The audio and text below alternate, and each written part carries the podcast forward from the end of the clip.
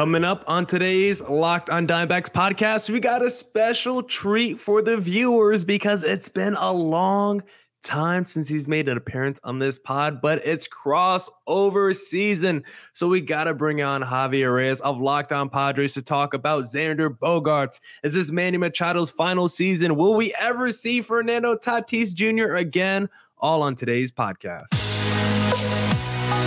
You are Locked On Diamondbacks daily Arizona Diamondbacks podcast, part of the Locked On Podcast Network, your team every day.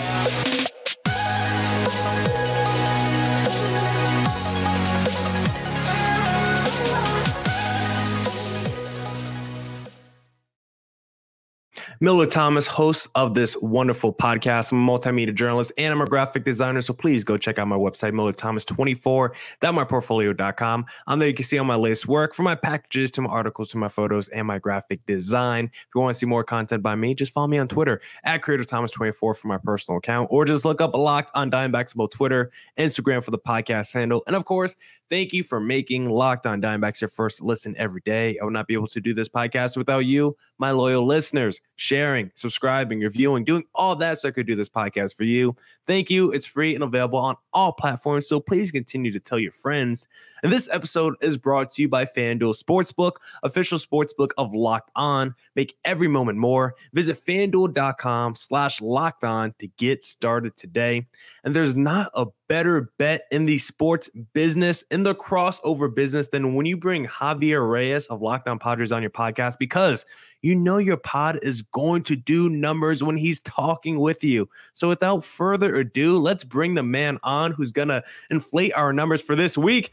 Javier Reyes. How you doing, sir? I am doing fantastic, sir. Thank you as always for the very warm and lovely introduction. I love doing our crossovers, uh, and we haven't done them in a while, which is mm-hmm. which is which is Been true for sure.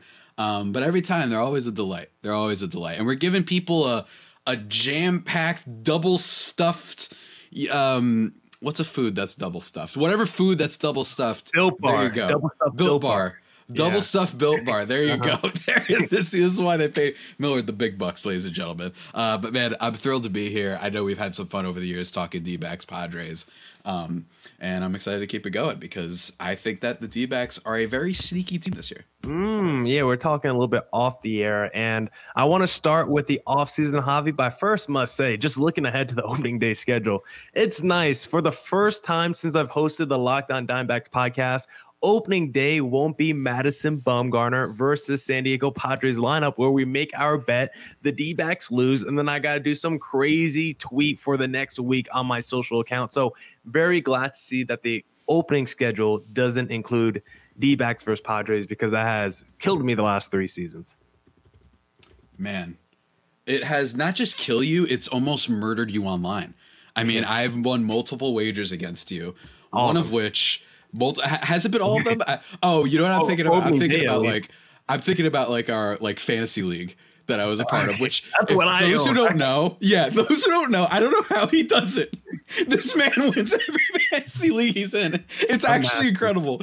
I will never forget. Locked on, just a quick thing. Locked on fantasy football league. This man had the second lowest points. I had the second most. I missed the playoffs. He made it and he won. Like I don't know how he does this, man. It's, he's a wizard. He's a wizard. He's an absolute wizard. Yeah, when it comes to fantasy, I'm absolutely obsessed and I don't think we've discussed spring training starts this week. We need to hit up that locked on chat and get mm-hmm. a fancy league going. And it has to be for money. Mm-hmm. No more just putting your pride on the line. Let's put some wallets on the table because I'm ready to put my money where my mouth is. Javi, speaking of money, a lot mm. of money was spent this offseason by your San Diego Padres specifically. A lot oh, yeah. of it was tied up to Xander Bogaerts. I don't even have his contract details on me, but I know he's making 25 a year over the next 10 to 11 years.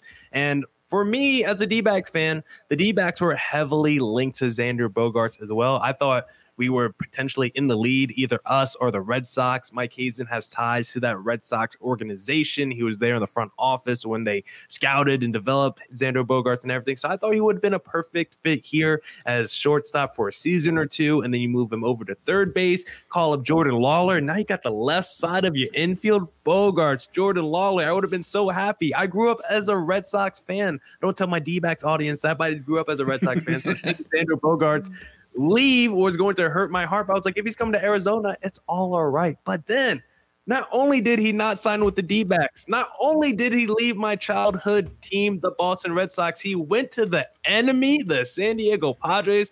Javi, I, am not liking the move. I like it for you guys because it's going to be a huge addition. but up oh, there it is. There it is. Where are we? Two minutes into the pod. Slam Diego, baby. For the ignore, ignore the guy over here. Ignore this guy over here. It's it's actually pretty hilarious oh, looking back at it. He should be in the um, middle, actually. Yeah, yeah, yeah. I think um look with the D backs, and that that's one of the first things I wanted to ask you is don't get me wrong, and I do want to talk, ask you also about like kind of the sneaky little sleeper potential that like we said we were talking about before we started recording of this D-backs team that has while admittedly taken some hits mm-hmm. considering how bad it was like in 2021 and 2020 they've kind of they've recovered you know what I mean? They've healed, they've regenerated just a tad bit.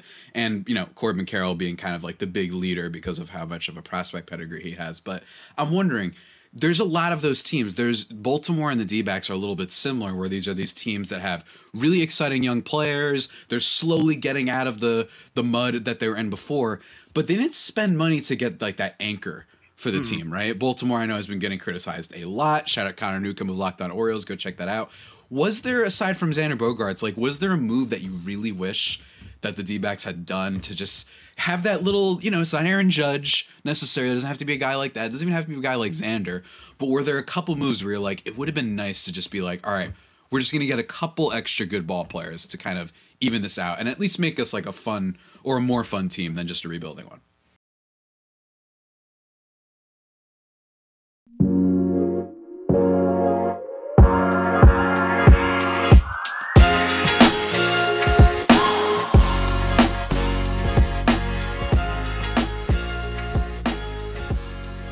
I'm not sure. Xander Bogaerts was definitely up there on that list for me just because he's someone that's still like 29, 30 years old. I think he could have fit the timeline. Ketel Marte's like 30. So I would have really enjoyed a Xander Bogaerts. Like some people wanted Dansby Swanson, the former number one pick by the D backs who was traded, mm. that Shelby awful Shelby Miller deal. They wanted him Oof. to come back to Arizona. I was like, no. Dansby Swanson was someone that I did not want on a long term contract. So I was kind of happy with the D backs if they weren't going to sign Xander Bogaerts. I was kind of happy not spending money on like, um, like the Michael Confortos, the Brandon Nimmos of the world. Like, yeah, it would have been cool maybe to get like, I don't know, a Mitch Haniger who would have been mm-hmm. a nice little outfielder power righty for the D backs. But I like the moves that they did. Like, I'm more pro just letting giving your young guys as many opportunities as possible, seeing where their true ceiling lies. Give the Corbin Carrolls of the world as many opportunities as possible. They got a whole bunch of rookies now in rotation. Let them see uh, let, let them get opportunity as possible and then really see where the ceiling is for your young players see what their real potential is and then and then i think you could go from there. Once you really know what you have established in your own system then i don't mind go out there and spending money and adding to the mix you already have. Right now just felt like there's still too many question marks surrounding their young players in terms of how good are they really what's their ceiling at? So once we answer those questions then i'm more pro entering in some bigger name ball players to help this ball club because as it currently stands, I don't think they're really ready, you know, of course, for the Aaron Judges of the world. But I also don't think I would have wanted them to just go out there and spend money on some veteran who would have been good, like a Joc Pederson or a Michael Conforto. But I'm actually more pro just keeping it internal and trying to build this thing out naturally and just working on the margins. That's what they did with the Evan Longoria move. They need a mm-hmm. platoon third baseman to go with Josh Rojas. He's not some big splash or anything like that. But if you get 90 games out of Evan Longoria, you get the, he's still crushes lefties. You get some over the fence power. Like that's the perfect kind of move. You don't have to go out there and make a big splash. Sometimes those moves around the edges is all you is all you need to improve your team from year to year. Yeah, I feel that, and I know that there are other teams out there that they sign guys almost just to sign guys, right? Like yeah. Baltimore brought in Adam Frazier. That's not it's that's not a player that's like like you're saying. You know, maybe we want to give um, what's his face, Merrill Kelly another year, right? Like let's just focus on those type of players where there's certainly the verdict is not out of them.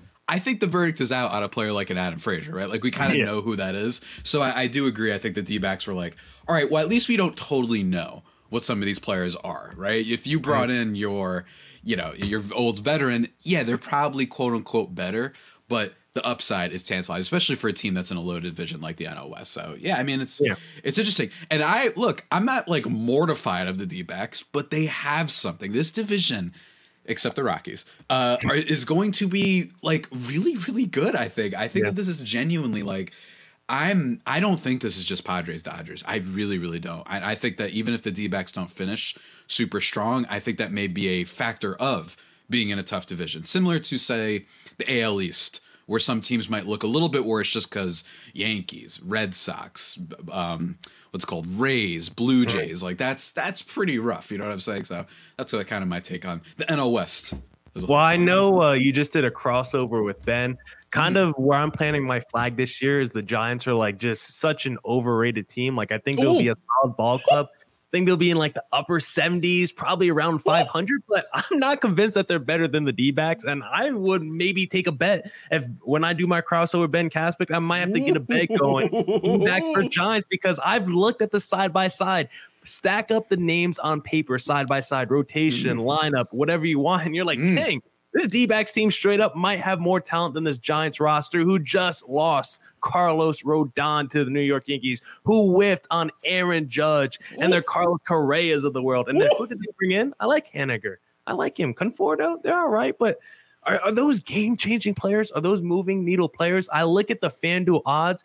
The Giants are like plus 2,000 or something to win the division. The, the D backs are like plus 4,000. Like basically, according Ooh. to FanDuel, the D backs are like twice as worse as the Giants. I just think that's complete blasphemy because I'm not in on the Giants this year. They'll probably be solid. They'll be a good ball club, maybe near 500, but are they going to be better than the D backs? I'm not convinced, Javi. What do you think about the Giants this year? I want to get your take.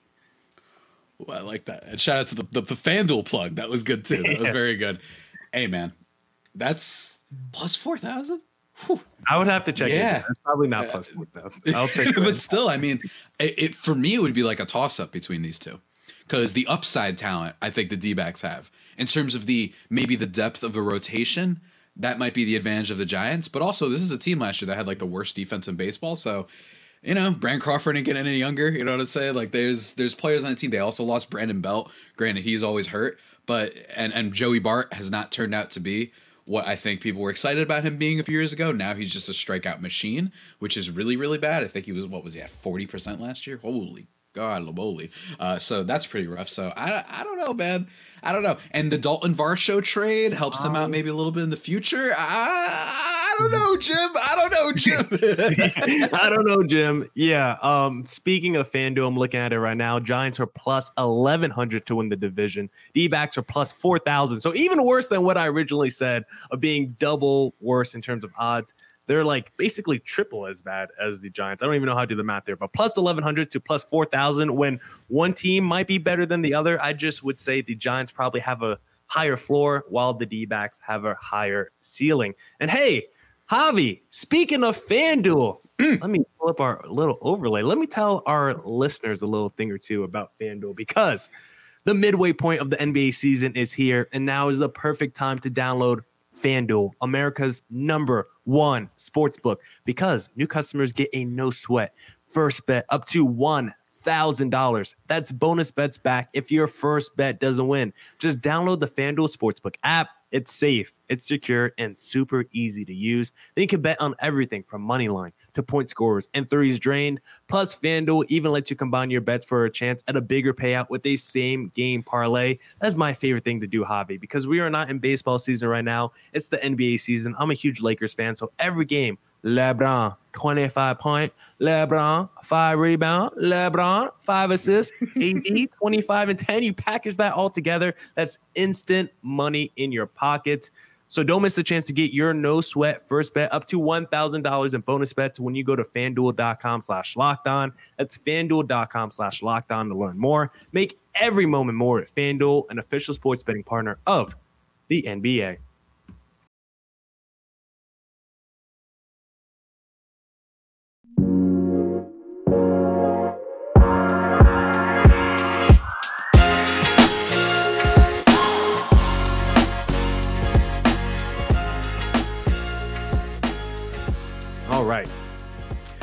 Now, in the first segment, I was trying to get you to talk about Xander Bogaerts, and then you just flipped it back. oh, okay. I just knocked something over on my desk. That's definitely going to be a big mess to clean up when we're done here because I oh, just oh, no. knocked over my bowl with a whole bunch of crumbs from eating. Oh no! So that's going to be annoying to clean up when we're done here, Javi. But I want to just ask you and get your thoughts on Xander Bogaerts because I gave you my thoughts on how upset I was when he signed with the Padres. But what was your feeling? Were you like, okay, we got Bogaerts, but man, that, that contract, buddy, that's pretty long there. Look, when it comes to contracts, I think that it is fair to keep in mind that the Padres historically have just never done this. So even if they don't work out, the fact that the team is trying, especially for this kind of team, not like a Yankees, not like a you know a Nationals or like a you know some of these other teams have spent money before. The Padres have never done this, so I think by default, no matter what happens, they're going to be excited about big deals, and I think that's what happened when you know Tatis extension got announced, the Yu Darvish thing gets announced, all that stuff. I think is always really fun for them. Um, here's the thing I think one thing in fairness about the Xander Bogaerts contract is just that if you're going to make a bet on a guy aging well, it would be a guy like Xander for like the decade. I mean, this dude basically ever since he entered the league has been a plus bat. Uh, basically every year. Defense leaves a little bit to be desired, but plus bat stays healthy. And hey, if he at least can give you a couple of years of this huge 11 year deal where he's providing really great defense, this guy had a six war last year if he has the defense, that it takes him into the upper echelon. Not just he's a star because of the consistency, but he becomes a superstar if he also is able to combine that with the defense. He doesn't have to do that every year, but if he does it for a little bit, that'd be great. And in the moment when it happened, it was I, I'm just like every damn time I'm like, all right, now they're gonna calm down. Every time, every time. I, I forgot what I was watching, and then just out of nowhere, I just get the the Jeff Passan notification, and I just have to head downstairs to record. It was so nuts, and I genuinely didn't think they would do that, especially because of the position, especially because of the years. You know, you've been hearing all sorts of rumors about a bunch of different teams, and the Padres went out and did it, man. And, and then Peter Seidler, he's in his bag, right? You heard his comments the other day. He's saying, "Ah, we got the spice. We're gonna go out here and win a mm. title and all this stuff." It's great. It's really great, and I think that no one should be really faulting the Padres. Obviously, it can turn out poorly, but you know what? There's a lot of other teams that contracts turn out poorly, but they did get a title out of it. So that's kind of my response on that. And again, if you're going to make a bet on someone, he has been consistent as almost as basically any player, with the exception of a, a Freddie Freeman, you know, a Mike Trout, like those type of guys. Consistency is Xander Bogaerts' name. And we probably over complain sometimes about long term contracts because he's getting yeah. 25 million a year, which is not a crazy amount. He's getting the same amount as Dansby Swanson. I'd rather have Xander Bogaerts. He's getting two million less annually than Trey Turner. Like it's just kind of the going rate for these guys. And let's say hypothetically, Manny Machado resigns with the Padres. I know we're going to talk about that in a, in a second, but let's say hypothetically, Manny Machado resigns with the Padres for the next seven years, right? Even if that second half of Xander Bogaerts' contract doesn't work out I want that core four of Tatis, Machado, Soto, and Bogaerts as long as I can in their prime, whether it's three years, whether it's six years. I want that core together as long as possible, not only because the on the field product with those four healthy should be phenomenal, should be able offensively to make you compete for a World Series year in and year out. But also, secondly, it's like as a fan, like who cares about a decade long contract? I want to see those four together as long as possible. As a fan, I'm not going to worry about it when Xander Bogaerts is 37 years old. If I'm like a 55 year old fan, like this might be the rest of my sports fandomhood. It's just watching those four. I'm not going to worry about what Xander Bogaerts looks like in year 2024 or I guess 2044. I'm just going to care about how my team looks right now. So it's like we get too caught up. It's like 11 years is such a long time. It's like I don't want to think about that in terms of my actual age and my my actual reality. Like let's sometimes live in the moment. It's like, man, I'm gonna have Tatis, Machado, Soto, and Bogaerts in their prime together in 20 eh, you know mid to late 20s all four of them for maybe the next five years like that's going to be special to watch and is going to give you guys a chance to compete every single season now that we're seeing with these long-term contracts too like there's more players willing to put these opt-out deals like we see with the Manny Machados of the world in their contract so I don't think Bogart says that in his deal, but like sometimes we talk about these long term deals, and it's like, yeah, after four years they could opt out anyway and just re-sign. So it's not really a long term contract like you what you might expect. Mm. I I mean, it's just ah man, It's like I really can't emphasize enough. Even the Juan Soto deal, there was like momentum to it. You know, like for weeks, it was still like I was still wondering, like, all right, come on, the Cardinals are going to do this, right? The Dodgers are going to do this, mm-hmm. right? Like some team out there is going to be like, all right, it's Soto, and apparently the Cardinals didn't want to give up Dylan Carlson, so uh, okay. Um, and I like Dylan Carlson for the record, but it's just he's funny right. like that. That was the big. He's all right, yeah, he's all right. That's exactly that's exactly right. Um, and then with Bogaerts, it was like I just thought this was a team that was going to build around the edges, and I thought. You know, with everything that happens, they were going to be like, all right, well, we have Tatis, we have Manny, we have Soto, we have three. And they're like, what if we make it four? There's four horsemen of the apocalypse. That's what you need. All right. There's there's the Fantastic Four. We don't want no three. I mean, there's the Trinity. You've got stuff out there, but Ooh. for the most part, four horsemen sounds a little bit better, I think. And I'm hoping that it comes through. And man, Petco Park, that that opening day in Petco Park is going to be nuts. Everyone talked about FanFest with Bogaerts. I mean, it's going to be. I mean, we saw after the deadline when the Soto trade first happened and the first game that he played, that place was going nuts. And they had the grand slam from Brandon Drury, not on the team anymore. Josh Bell hit a home run too. I'm pretty sure in that game. It was just like. Uh, like they were going nuts. It was like World War Three that we won, and and it's over. Like everybody was just ecstatic. And man, it's going to be rocking on opening day, especially if they're able to potentially, uh, you know, do stuff along the line too. Not an opening day, but mm-hmm. like, you know, down the line, I don't know if you heard mm. Jackson Merrill, top ten prospect according to Fangraphs. Oh. AJ oh. AJ Preller hasn't made a trade this offseason. Oh, oh He's we know that, that itch. Means. He's got that itch. So I'm just saying, everybody, look forward to that in the on, uh, middle of the season, probably. Yeah, because the other thing that made the Xander Bogart signing so out the blue is the fact that they were basically turning down any reports that they were linked to Carlos Correa because it was like Fernando Tatis plays shortstop, Manny Machado plays mm-hmm. third base where Xander Bogaerts going to play unless one of those three is a DH. And now it seems like Fernando Tatis Jr. is just going to move to center field. Do you see that causing any issues within your clubhouse or just him being in the outfield? Maybe because the D back tried to move Ketel Marte to center field for a season. And we're like, man, he runs into the wall a lot and he's always getting hurt. Maybe we should move him back to second base.